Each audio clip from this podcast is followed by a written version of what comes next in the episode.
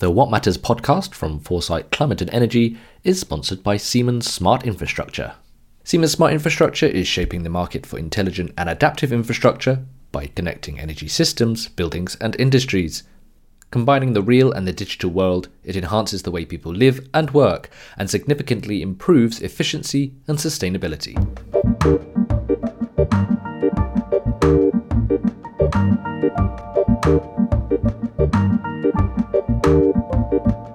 Episode four of Watt Matters, the podcast from Foresight Climate and Energy. My name is David Weston, and as always, I'm joined by Michaela Holl from Agora Energiewende and Jan Rosenau of the Regulatory Assistance Project. Hi, guys, how are you? It's been another busy week in the world of energy. Well, I'm doing well. I know that Michaela is is um, not feeling so well today because she's suffering from a cold, um, but I'm doing very well. I had a very good week. I was in Brussels for our first team meeting in two years with my whole team of 20 people. We all met and um, assembled in Brussels. So that was good fun. And we talked about all things energy. So um, a very good uh, backdrop for this podcast. So Jan is prepared. Well, Michaela has a cold, but she can still speak. Yeah, it has been a busy week. Um, and next time, Jan, if you're in Brussels, then we meet. Well, we should. Um, and we can talk about where you can get the best Belgian beers uh, separately. I'm in constant fights with my Belgian colleague who always tells me all the beers I like, they're all tourist beers. Uh, so I, would like to discover the real ones next time, Michaela. I'll help you becoming cool. that sounds good. We'll uh, we'll have to do a, a, podcast trip to Brussels and try some beers. Um, this week we're taking a close look at Germany's climate and energy plans, with the new Traffic Light Coalition putting the climate agenda at the core of the cross-party agreement. What will be Germany's role in the energy transition? And after 16 years of Angela Merkel, will the new government's plans reinvigorate Germany's quest to become a net zero economy by 2045?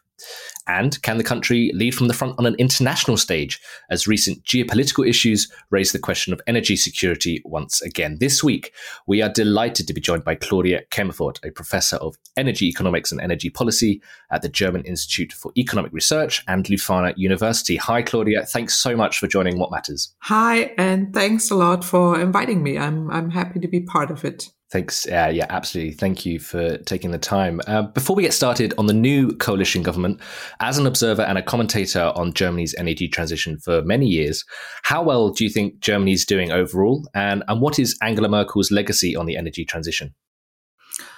Yeah, well, uh, Germany got off to a very good start, I think, 20 years ago with the promotion of renewable energies. So this has massively reduced also the the global cost for renewable energies. And, and Germany, in Germany also, it has the, the share of renewable energy has been increased from almost zero to almost 50% now of, uh, of electricity production.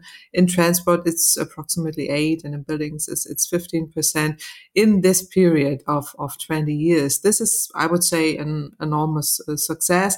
But at the same time, the decision was also made to phase out nuclear energy.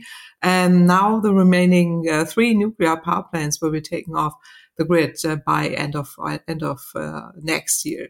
So um, it was very difficult at, at that time, I would say, to reduce the share of coal. It should have been actually the other way around. Renewable energies should have been expanded even faster, and the share of coal-fired power plants should have been reduced. But today, I would say um, we do a similar mistake again. This is now we want to um, have large-scale investments uh, in natural fossil natural gas plants, which are not compatible with the climate goals. Uh, we have a discussion right now also with the Ukraine crisis and this uh, Nord Stream uh, 2 pipeline and so on. So I would say surprisingly, Angela Merkel's legacy is, is, uh, is the nuclear phase out, even though it, um, it was negotiated and decided in 2002 when she was not chancellor and not in 2011. Um, well, she also celebrated internationally, I would say, as a, as a climate chancellor. And she certainly has a number of successes to her name. But I would say in the last 10 years in particular, she has been very lax in her efforts to expand renewable energy. So although she's not a climate chancellor, I would not say she's a climate chancellor. She was a very, she was a very good environment minister and did everything she could do also to ensure that the energy transition could have moved forward, not to be completely blocked. But however, we could have been much far than we are doing right now. So now we see the world also moving towards more renewable energy and the end of fossil area is, is inevitable, I would say. But now Germany needs to move up uh, faster and needs wants to speed up also and wants to to increase uh, the share of renewable energy much faster. Claudia, can I ask a follow-up question? Um, sure. I mean, as someone, as a as a as a born German, um, but emigrated uh, to the UK, I, I, constantly get these sort of stories uh, in the Twitter sphere, or also in, in sort of discussions at conferences, that the German Energiewende has failed. Look at how much coal Germany still has. And then people have these graphs showing that in even in primary energy terms, it's it's it's even worse. Uh, the share of renewables is even lower. You know, what's what's your response to people who would say? You know, the, the phase out of nuclear energy in Germany um, you know, was a mistake. It led to a prolongation of using lignite and, and hard coal plants from generating electricity. What, what's your resp- response to arguments like that? Well, I would not say that the energy transition is a failure because um, the steep increase of renewable energies is a much success and also the cost reduction we are seeing on a world scale. I think this is a big success of the energy transition of, of Germany. On the other hand, we could have been much better, especially with the increase of share of renewable energies also in the last 10 years. So the share should not be by 50% right now, but by 80. It could have been that way. But however, um, as you're saying, I mean, we, we stick to nuclear and we stick also to, to coal, but uh, the phase out of, of uh, nuclear has been established and negotiated and will be done uh, now. But uh, the, the phase out of coal was very complicated and difficult. And I would not say it's a failure. However, we could have done much more better. We, we should have increased the share of renewable energies much faster than we did. And we had a lot of lobby influences uh, in the past, especially from the coal lobby. Uh, this is very strong in Germany. And this is why Germany, in Germany, also the politicians and, and Chancellor Angela Merkel really did not uh, succeed in phasing coal earlier. But I would not call it a failure. Um, it has, it had a good start, but it could have been better. I think we, in Germany that might have been the the most expensive way to transit out in a way. You know, I think at least that's how one could observe it. So we started with you know renewables at the beginning when they were still expensive. We did help bring costs down with that. Then, as you just said, this coal exit, which was politically extremely difficult, but in the end, uh, the market would have done it uh, a few years later for free. Um, and now that you just said these investments for in gas capacity to you know to for, for a few transitional years that are needed uh, as a backup, but will basically only run for a few years uh, in a in a decarbonized uh, power sector by 2035. Um, so in a way, all of it together, I think uh, um, if we make it, it was probably not the the most cost effective way well, yeah, yeah, yeah. I mean, I, I agree that we did a lot and Germans paid a lot also at the very beginning to get the cost for renewable energies down. And I think that's our way of, uh, of also paying the price also for the, for the world because uh, the costs uh, went down uh, steeply because of economies of scale, technological progress. I think that's, that's really good. But uh, I would agree that we could have done much better, uh, not only cost efficient, but also from the transaction cost that we have. But the coal lobby was very strong. And uh, we have still coal miners, workers, and all in, in all countries all over the world. When you have that, it's very difficult to phase out coal. Look at Australia, US, everywhere the same discussions. And so the structural change committee, which we had, um, provided financial support for the most affected regions, uh, coal regions in Germany. I think it's it's expensive. That's true. On the other hand, it brings also social peace at a certain point uh, in time, and um, to get to get it. Um, to get it in a way done that uh, everybody could also support it, that's really difficult. It's it's a more so, so sociological do you say sociological uh, uh, thing than than an economic thing. But uh, from the economics, pure economics point of view, it could have been much less costly. I agree. And Claudia, um, one thing that I always wondered is why has there been so much opposition uh, to doing this? You know, I, I saw uh, an advert in the early 90s by the German utilities where they claim something like maximum of four or five percent of total electricity generation could come from renewables. I think you said yourself it's now around half of all generation. Um, so clearly, you know, those arguments uh, were um, misplaced, ill-informed, um, and misguided. Uh, but we, what what is sort of driving that opposition um, to what you said we need is, is a faster deployment of renewables? Well, it's a good example, actually, because uh, it shows uh, the arguments of the lobbyists of the past. I mean, they want to continue their business models of uh, fossil fuels in that way, coal and uh, nuclear and uh, natural gas but not to, to change. And this is why they just said, I mean, it could not be more than 5% or 4 to 5%. It was just a lie. I mean, everybody knows that this is wrong. Uh, and, but it drives the public debate. And this is the main reason behind it to, to get, um, to um, to spread doubts, and this is emergence of doubts that we see everywhere when you want to change. There is a PR, there are PR campaigns and saying, "Well, that's not true. It could not happen. It's too costly. It could not be um, finished." And now we have other words for it. It's not that they deny that there could be more than five percent, because we have fifty percent of electricity production in the in the uh, electricity system. But now it's more called that there's too much flexibility. Uh, the fear of blackouts uh, is raised, the cost arguments, Dunkelflaute. So what's happening if the wind is not blowing? What's happening if the sun is not shining?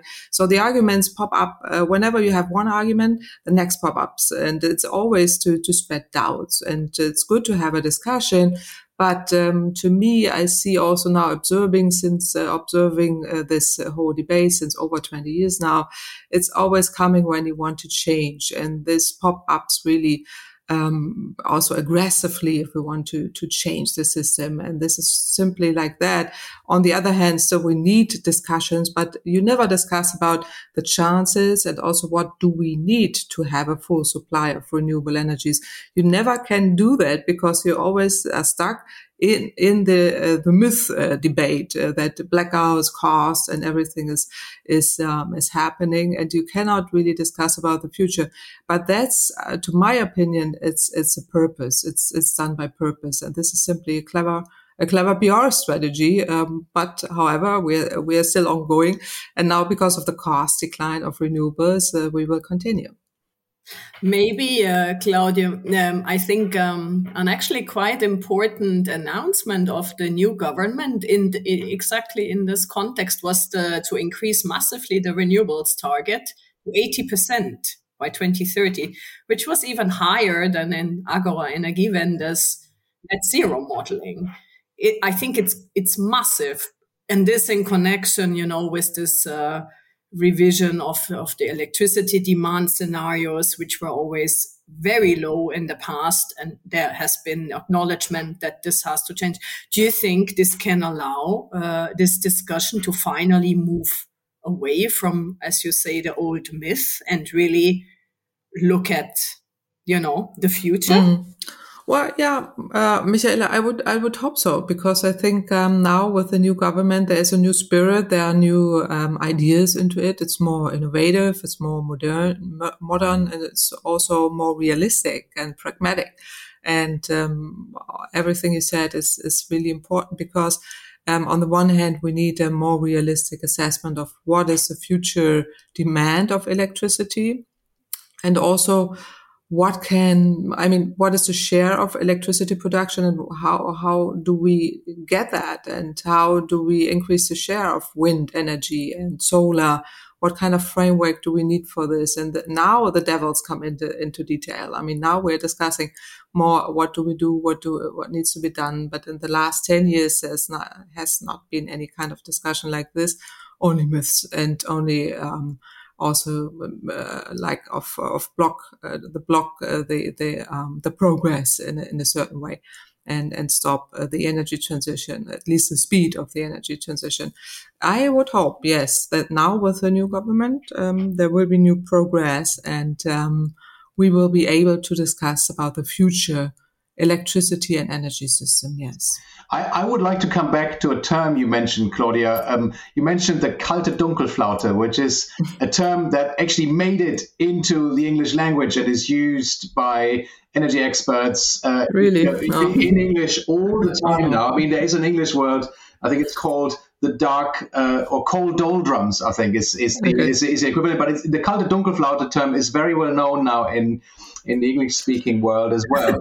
so, um, I mean, the question I want to put to you is is this: um, you, know, you already demonstrated that we have been able to uh, yeah, accelerate the deployment of renewables faster than people have said we could before. But the argument that is now being made is, well, yeah, if even if we had 100% renewables, what about those periods when you know the wind doesn't blow and the sun doesn't shine? How how do we deal with the kalte Dunkelflaute? Mm. What do we actually do to have a 100% zero emissions power system uh, that does no longer rely on fossil fuel generation? Yeah, no, that's a good point because at that uh, point uh, we we, uh, we are discussing about the future system, as we just said, we need to discuss. And um, but this this term kalte Dunkelflaute is coming from PR campaigns to to spread doubts. And uh, this is why I don't like this term. But it does not mean that I don't like the discussion of what about the flexibility of the future energy system, because indeed we need a different system than we have right now. In the past, we had uh, this power plant, uh, which is very much top down oriented and uh, the, the grid, which is uh, oriented to, to this to this um, to this power plant uh, production, energy production, electricity production, and it's spread to the to the individual consumers. But in the future, it's more bottom up. It's more decentralized. You, you have different kind of components: solar, wind, biomass, hydro, and you need more storage in the future as well. And this flexibility system means that demand side management means smart grids, uh, means also digitalization, means intelligent energy and load management, which is very, very different from the system of the past. And this makes it um, difficult also for the discussions and also for for those who want to discuss about the future options that this uh, also from the point of education point of view, when and when you study energy economics, um, you always get learned and taught how a power plant works and how this top-down approach is working, but not how the flexibility options are working. So we need also progress there in order to get a better discussion of how the system looks like. What do we need? And there are many studies. We are doing some, others are doing as well. We do also simulations with uh, models uh, where we model the full electricity market and whole Europe and look at that, what's happening, what, what do we need where, how does the grid be look like, how, uh, what kind of smart grids, what kind of flexibility options do we where and, and when. And then we have this period of where not a lot of wind is blowing and not a lot of sun is shining. That is usually January, the second two weeks of January. We did also studies and simulations to that.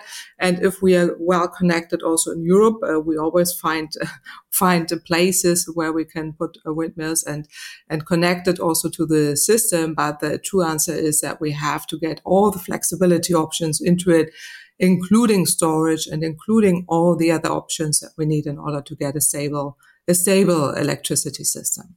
Claudia, that's uh, absolutely really interesting. I was wondering what your thoughts are on sort of the interconnectivity rate of Germany. Um, you know, it's got a few interconnections between uh, some of its neighbours, but it's probably quite small uh, for the size of Germany and the size of uh, Germany's uh, power capacity. Is there a way we can uh, improve that as a as a flexibility option? Well, yes, um, we have interconnections. It's, it could always be improved. I mean, right now we have uh, also a direct grid also to Norway, which is which is important uh, to other countries as well. So, I mean, Germany is in the middle of Europe. We are all connected to all individual countries, and um, it could always be improved, of course. But um, we need both. We need also the interconnections between the individual countries, but um, this is what I wanted to say and explain is that the future system is more decentralized and more more fragmented and also more um, on, on, the size. It's it's, it's more uh, smaller components which all need to be connected, and this is what I would I think a, a, smart grid, a decentralized smart grid, a digitalization is is even more important, including also in the midterm um, storage options, also on a decentralized level like batteries. Um, but also pumped hydro storage and uh, in the future also green hydrogen. So there come uh, different components into it and um, the interconnections is, I would say, one of it, but not the main driver. Uh, absolutely, that's really interesting. Uh, where do you see uh, Germany on the international stage? Then uh, we've discussed sort of it, its long phase out of coal and uh, the more quicker phase out of nuclear. Um, has that sort of undermined Germany's climate leadership at all? Uh, and what um, where do you see Germany's climate leadership position in Europe as a whole, especially ahead of its G7 presidency as well? Well, yeah, I, I think it's um, Germany's image is, still uh, in the world as the number one climate protector, but uh, this is uh, obviously not the case. I mean, Germany, as we just discussed, is not too bad, but it could have been much faster also in ex- uh, expanding renewable energy. And um, as we also have uh, said, the unnecessary long adherence also to nuclear and coal has delayed um, the full energy transition uh, in, in, total. And as we already said, it's very, uh, it has it made very expensive. And I would say it also has diminished Germany's credibility in the world in terms of, uh, of climate uh, protection.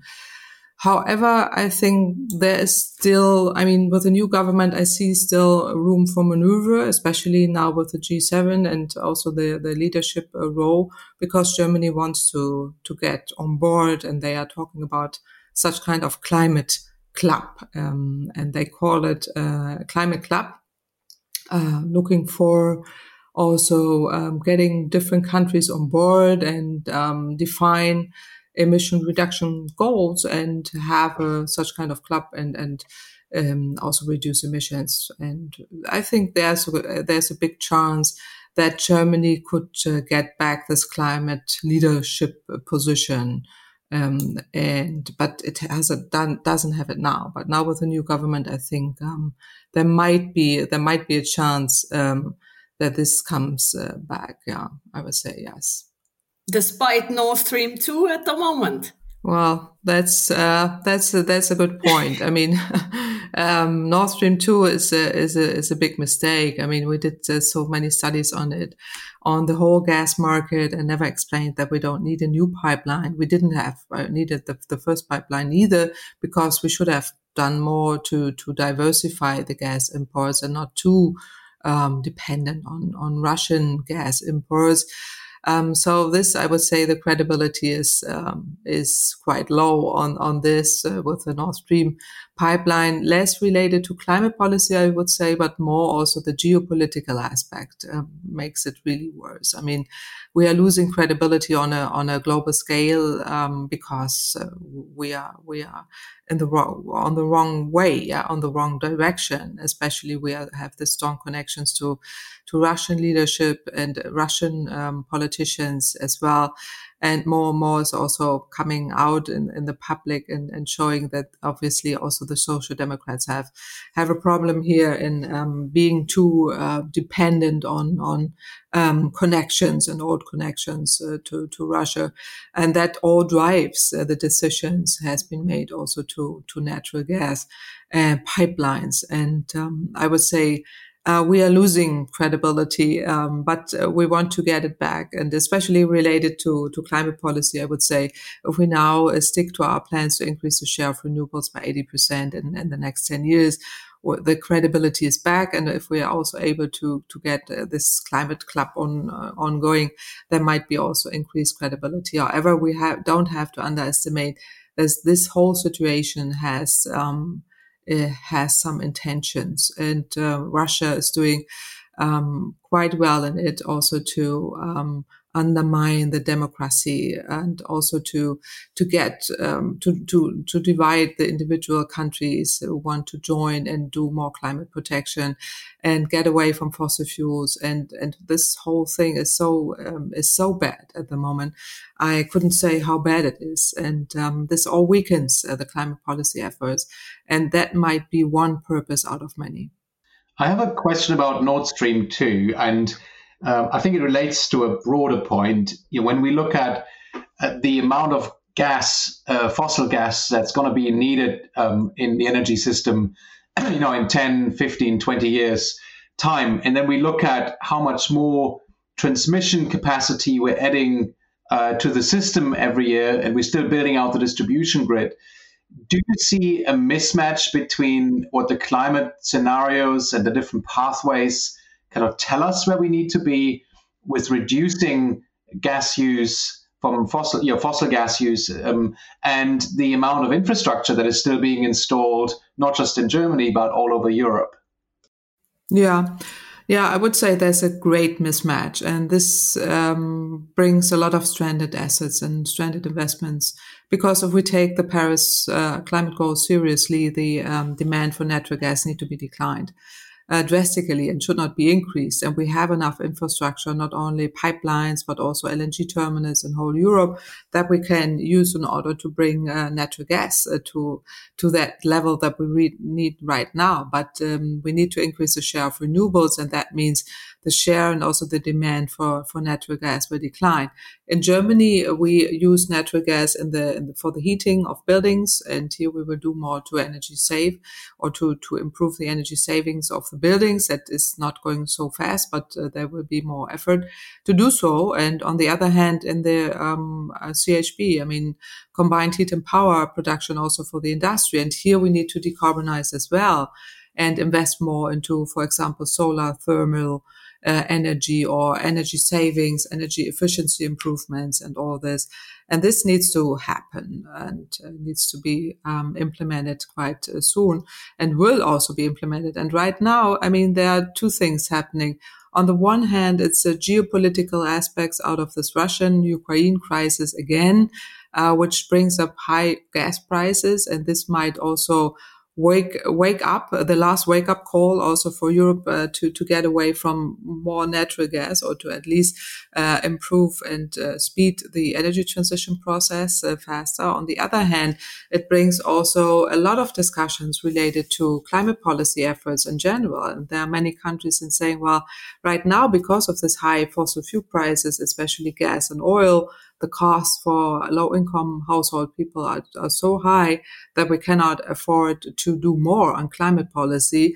So there's um, the, there's a huge discussion, and I don't think um, I, am not sure where we end with this. Right now, uh, we are in the middle of it, and this is not really a good. Um, we, we do not get really good signals out of this crisis. Yeah, I mean, this discussion is particularly prevalent in the UK, I think, where mm-hmm yeah, there's there's been a um, I wouldn't call it a backlash, but certainly parts of the media um, are continuously printing stories that are you know often misleading, that contain basic factual errors, but essentially attacking the uh, project of net zero or you know, reducing emissions, uh, blaming mm. the higher gas prices and energy prices on renewables, arguing we haven't invested enough in domestic production before and of course for the um, you know for the general public who may not necessarily understand uh, all the intricacies uh, you know, all, all, the d- details of the energy transition uh, and how it all works um, you know, will certainly buy into some of those arguments.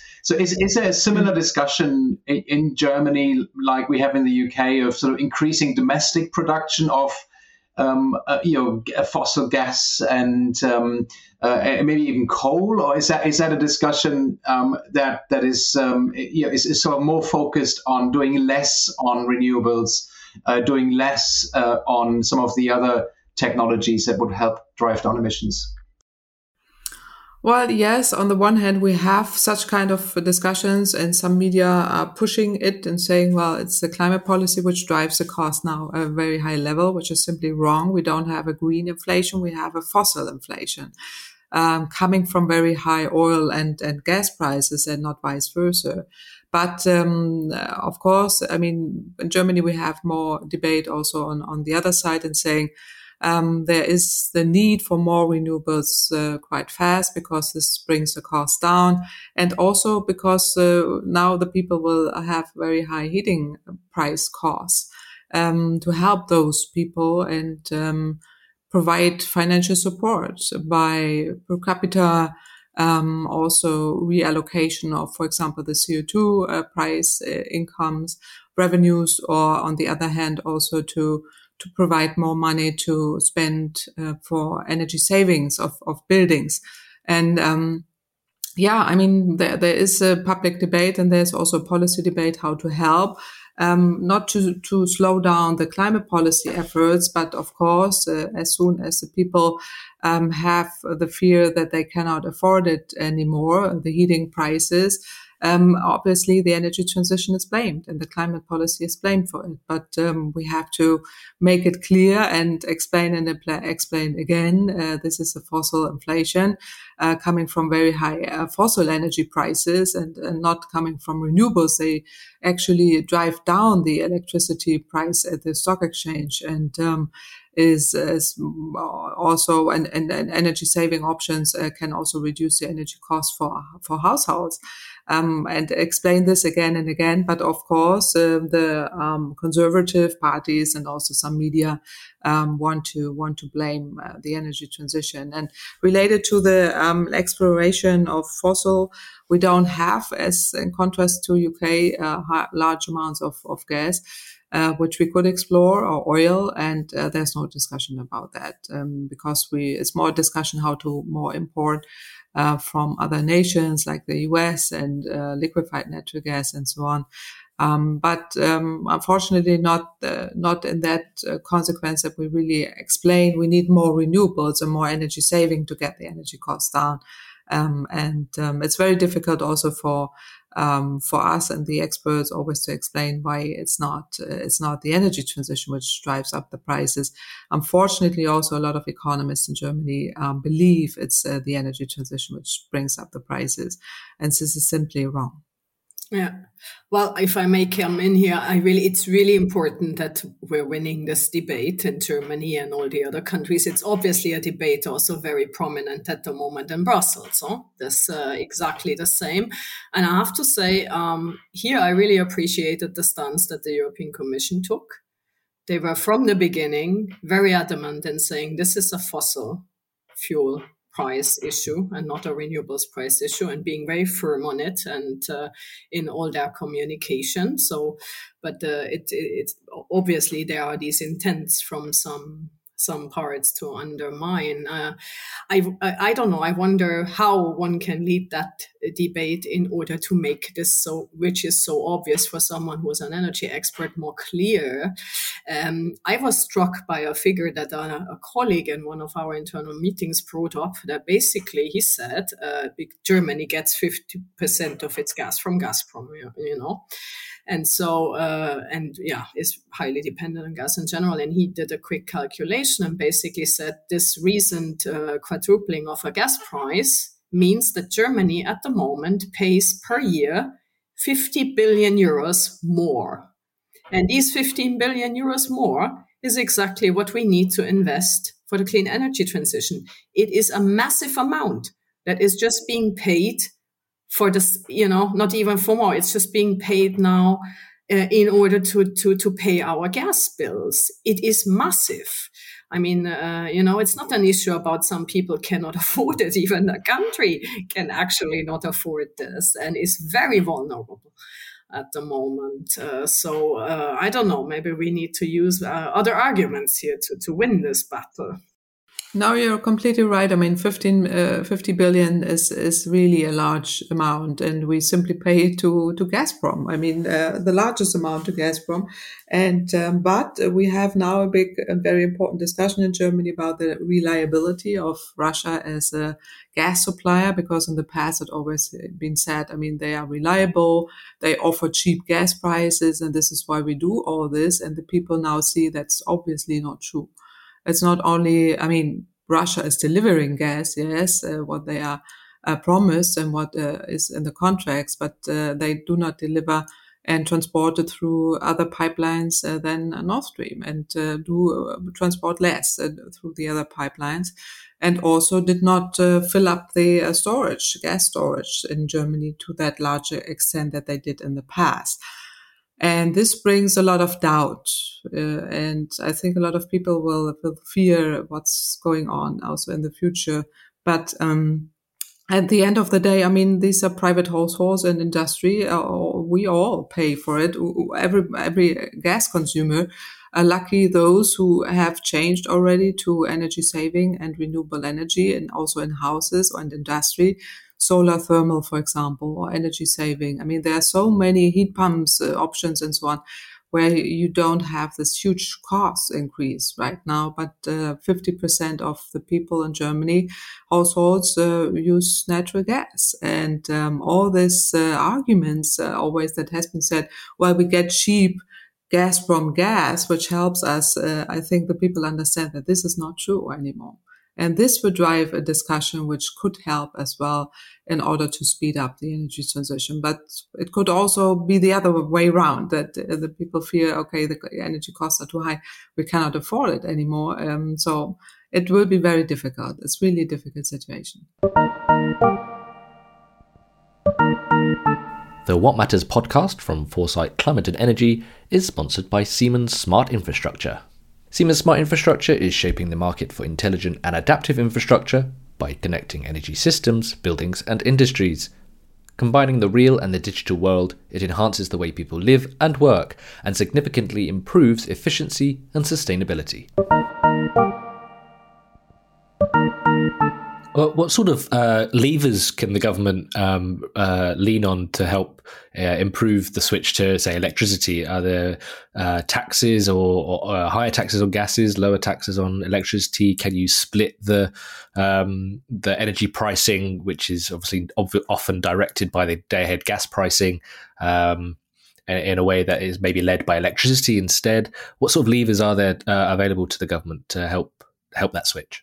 Well, obviously, I mean, on the one hand, the financial support also to uh, save energy in houses. I mean, that's uh, 50% of the gas is consumed in uh, by heating of, of, of, buildings and here to help uh, and also to, to do more for energy saving and change to heat pumps and solar thermal or PV, uh, whatever is, is uh, feasible for the specific house um, would be um, a, an, an, option as well. And uh, of course, also what they do right now is to get the electricity prices a little bit lower with um, also paying the EEG um, fee that is a, a, part of the electricity price, which is uh, paid for the promotion of renewable energy by um, the public budget uh, and by by taxpayers' uh, money, but not uh, over the electricity price. With the electricity price, in order to get the electricity prices down, and then uh, get an incentive to to uh, use more eco electricity or this green electricity instead of of fossil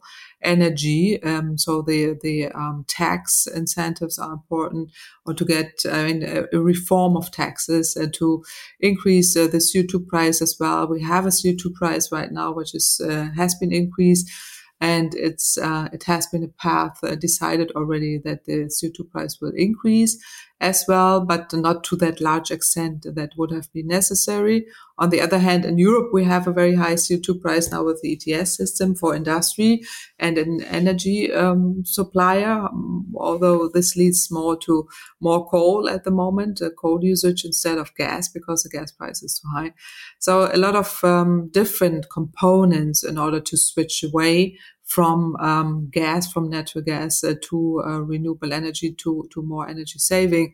And what we also need is in the industry sector to decarbonize uh, incentives for energy saving. Uh, also to apply, for example, industrial heat pumps or solar thermal uh, or green hydrogen, which needs to be produced, and it's not um, it's not produced yet nowhere. And um, this is uh, this is a, long, more, more mid to long term uh, strategy. But there are several aspects in here and and several policy instruments right now in place in order to to change. You, you mentioned hydrogen there, uh, Claudia, which um, uh, you know we we ha- we discussed in previous episodes already, but um, it's I think it's it's an interesting topic um, also for for this one. Um, also in the context of Nord Stream two, you know, I, I saw I think a few months back, um, claims that um, you know, yes, Nord Stream 2 will transport fossil gas initially, but we're going to switch that uh, to uh, hydrogen in, in the future. So uh, it's going to become a source of uh, affordable hydrogen uh, for Germany and other countries uh, in, in Europe. Um, so, what, what, how realistic do you think those kinds of claims um, are? And, and, wouldn't it be easier just to get lots of hydrogen from Russia instead of you know using uh, new technologies such as heat pumps and and using electricity. Um, what, what are your thoughts on that? Well, two two things related to this. this so the one is uh, technically, um, it's not that easy to to use a pipeline uh, just um, which has been constructed for, net, for, natural gas for for hydrogen because of uh, material, uh, which I mean might might be okay with the new Nord Stream two pipeline. With older pipelines, it might be more difficult. So you need to to um, also improve uh, the material uh, here. But um, there's still ongoing research uh, related to to this. This might be might be solved, but that's not that easy. So you have different infrastructure um, constraints here, not only in terms of the pipeline per se, but also the infrastructures who transport at the end the hydrogen to the to the end user in, in Germany as well.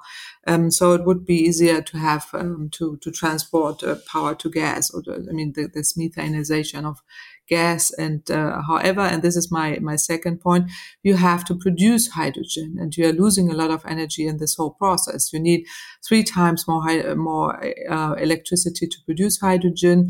You are losing it uh, when you, when you're using it and when you also put CO2 in into it, like methanization, uh, you are losing 80% of the whole energy, uh, the electricity and hydrogen needs to be green. That means with uh, renewable energy produced. Otherwise, this shows a lot of studies show this. You have more emissions than just using the, the fossil energy itself. So you could use uh, natural gas. If you produce with natural gas, hydrogen, you need more energy. You're producing emissions as well, not only when you explore hydrogen, but uh, uh, explore natural gas, but also to produce hydrogen.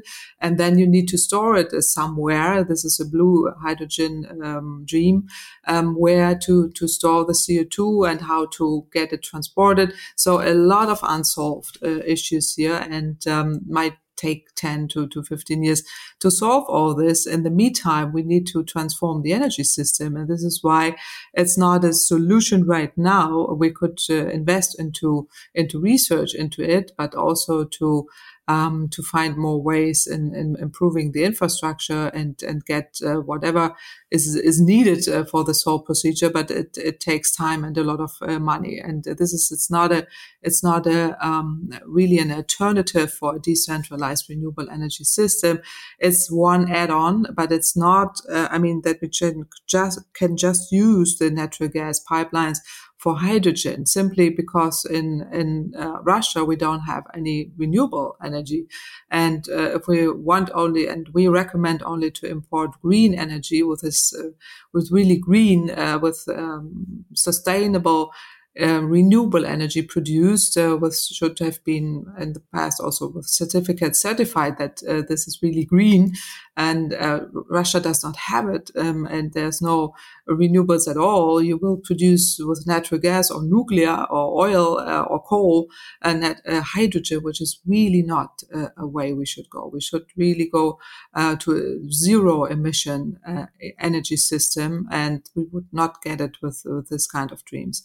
Uh, and this is why Germany gets also now uh, make some uh, deals also with other countries which might have more renewables in the pa- in the future, um, as they have in the past, like uh, North Africa or also Australia, South America. Uh, there are some connections ongoing right now where really green hydrogen is produced, and it should really be sustainable. So otherwise we get more environmental and social problems than, than without it. And uh, this is why it will be very costly and um, very scarce and very rare. And uh, this is, I always call it the champagne of the energy carriers.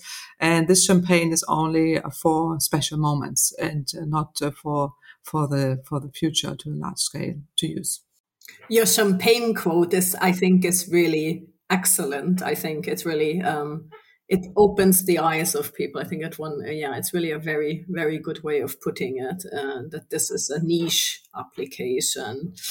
Um, would you agree with me, Claudio, that, that uh, the new uh, Ampel coalition is a little bit ambiguous on what kind of hydrogen it would want to see. I mean, if you read the relevant parts of the coalition treaty, it's um, you could really see them struggling to put the text together, and it's uh, yes, it should be green, but uh, maybe not always at the beginning. And uh, mm.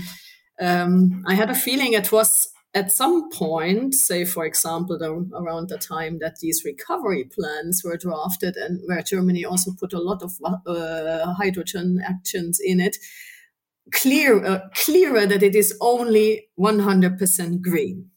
And I don't mm. see that anymore in the same vigor in this coalition agreement. Would you agree? Yeah, and, uh, yeah, yeah. I, I, I would agree, and um, uh, especially because right now they the industry makes a lot of pressure to the politicians that they want to get hydrogen quite soon for the steel production, for example. And um, we did a really in-depth analysis also for the advisory board, uh, a council um, for the environment in Germany, which also explained that only green hydrogen is really the way we should we should go. Otherwise, we get more environmental, social problems, more emissions at the end.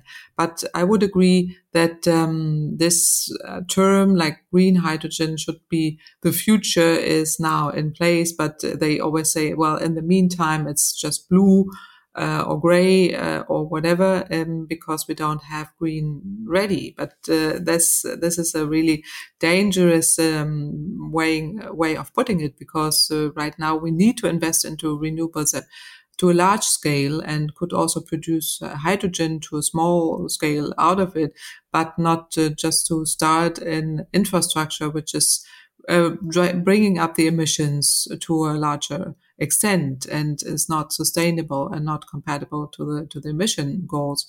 Um, then uh, we, they uh, reach, they they want to achieve, and this is why it's so it's so difficult. But I would agree uh, they um they are not quite clear on it, and to be very clear, they have to make to make clear where is the hydrogen coming from, where it is produced, and how it is produced, and how much emissions are related to it. And I think maybe also where it is going, because I think mm. the argument of the industry they should have an interest in having a clearly defined green hydrogen as an input because yeah. that's what they need to declare their products green you know you want mm. to say this car is green so yeah. then shouldn't the strategy of those actors be to insist we are the priority clients of this green hydrogen? It cannot go anywhere else uh, rather than say we need all types of hydrogen. No. no. Yeah, I, I, would completely agree. And I never understood why they argue in that way. They say, well, we need all hydrogen because you're right. I mean, now uh, they have to make clear we are emission free and they want to construct steel, which is emission free. They cannot guarantee it with, uh, with uh, blue or gray hydrogen. Um, or brown hydrogen. And um, this is why I, am really surprised that they are not using this argument and saying, well, we want to insist and we need it. We need this green hydrogen uh, for us because this is what we recommended as well.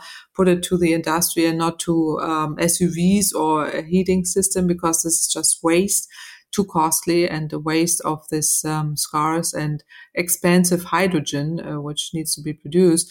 Um, but um, we don't hear that. It's it's interesting, yes.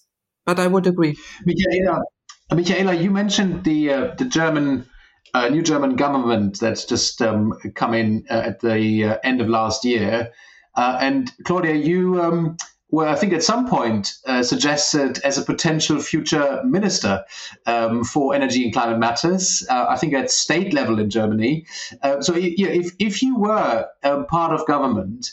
Um, what would you say are the key priorities, you know, for, for this government? What do they need to get right so that in you know, in five years' time, um, we are actually um, seeing um, that we're making enough progress to meet the climate goals. Um, and then at the ne- next election, you know, this government could say, "Look, we've done what we said we would. We've accelerated the transition. What, what are the key levers that you think need to be uh, pulled to make this happen?" Yeah, I would say the key levers is the faster expansion of renewable energies. The faster we expand renewable energies, the faster we can do without coal and fossil natural gas and nuclear, of course. But we need a full supply of renewable energies. And uh, to achieve this, all renewable energies must be expanded throughout Germany, everywhere, in all uh, Länder and all um, areas. Uh, we need more areas for wind energy. We need easier approval procedures. We need more financial participation, also for models for municipalities that they can also financially benefit and um, also for the citizens. And the, the more renewable energies we have, the faster, the better the policy um, is also getting all this uh, all this done.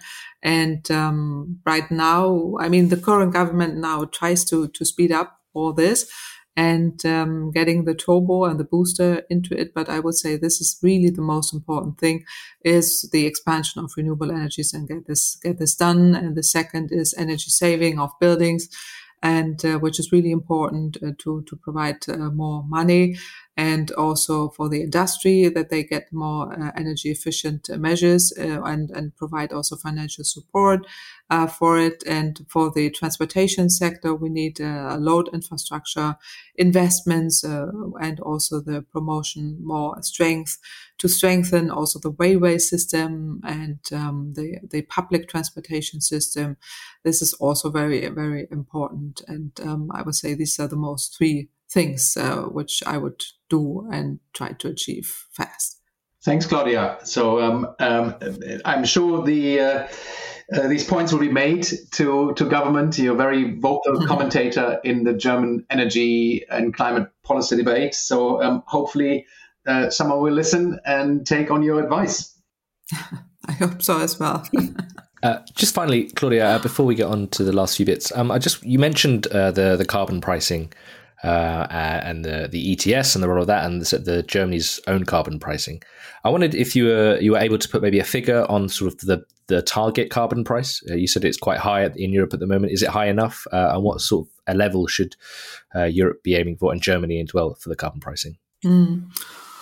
Well, yeah, I mean, there are several studies related to this, and we always uh, recommended to have a carbon floor price of uh, 60 euro per ton of CO2. And um, I mean, you have to distinguish because uh, is it high enough? I mean, for for the electricity sector, it's high enough to phase out coal, uh, unless we don't have this very high gas prices.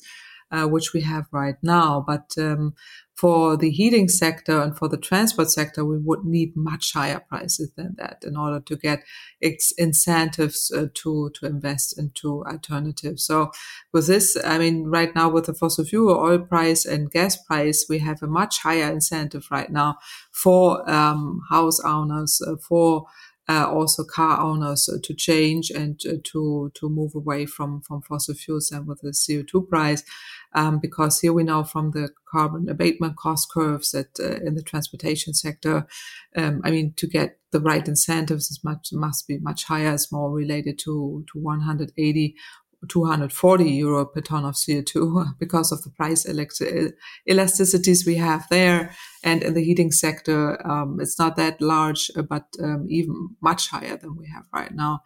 Um, but uh, politically, it's difficult always to get these high CO2 prices through. We already see that right now um, and saw it also in the discussions that um, 25 euro per ton of CO2 was the initial price in Germany. This has been established for the heating and transportation system was already a big, a big discussion related to this. This will increase now in the next years up to a level of uh, 60 euros per ton of CO2. And that's the maximum we see, we see, we see, um, that is politically really feasible. But you would support then basically the Commission's proposal as part of its last package. You know, one of the most contentious part of it was actually replicating this in for the EU and expand the ETS system to buildings and transport. Very hotly debated. Uh, there's a German rapporteur Liese on the file, uh, but you would you would support this extension then yeah, I mean, uh, this has been established and um, it, it's uh, it will come. So uh, we always recommend it to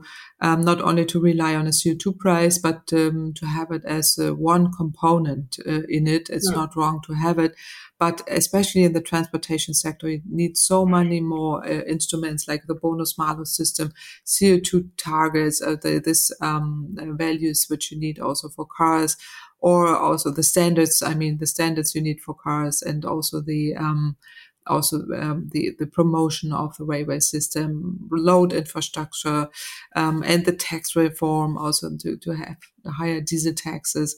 So it, there are a lot of components related to to this, uh, but it's it's one component. I think it's it's it's good to have it. That makes sense. Yeah. Absolutely. Uh, finally, then, uh, we ask all of our guests on Watt Matters uh, to look into their crystal ball. Uh, what does Germany's energy landscape uh, look like in 10 or 20 years' time, Claudia? Yeah, um, hopefully, the energy landscape in 10 or 20 years will be completely renewable, decentralized, uh, participatory, also integrated, digital, and emission free. And in addition, also to the production of electricity and energy from renewable sources. This includes also um, the intelligent use of, of green electricity. And uh, green electricity is the new oil, um, and this must be also used um, everywhere, as we already discussed, and not uh, wasted. And uh, we need also the energy transition um, that we just discussed is uh, is full electric uh, with heat pumps within buildings with electric mobility on road and rail, and also uh, we need all the solutions uh, surrounded uh, to that.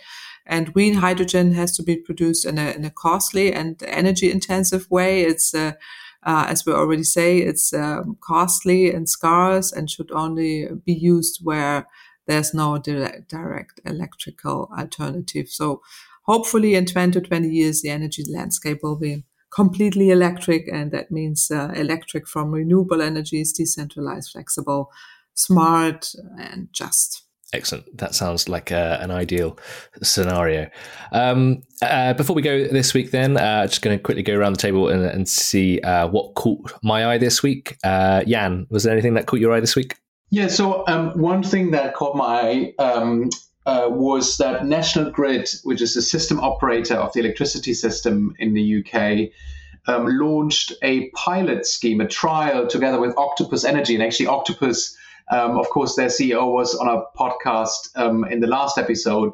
Uh, and that, that trial scheme was uh, to incentivize consumers to shift electricity consumption. So use a bit less during peak hours and use a bit more outside of peak hours instead.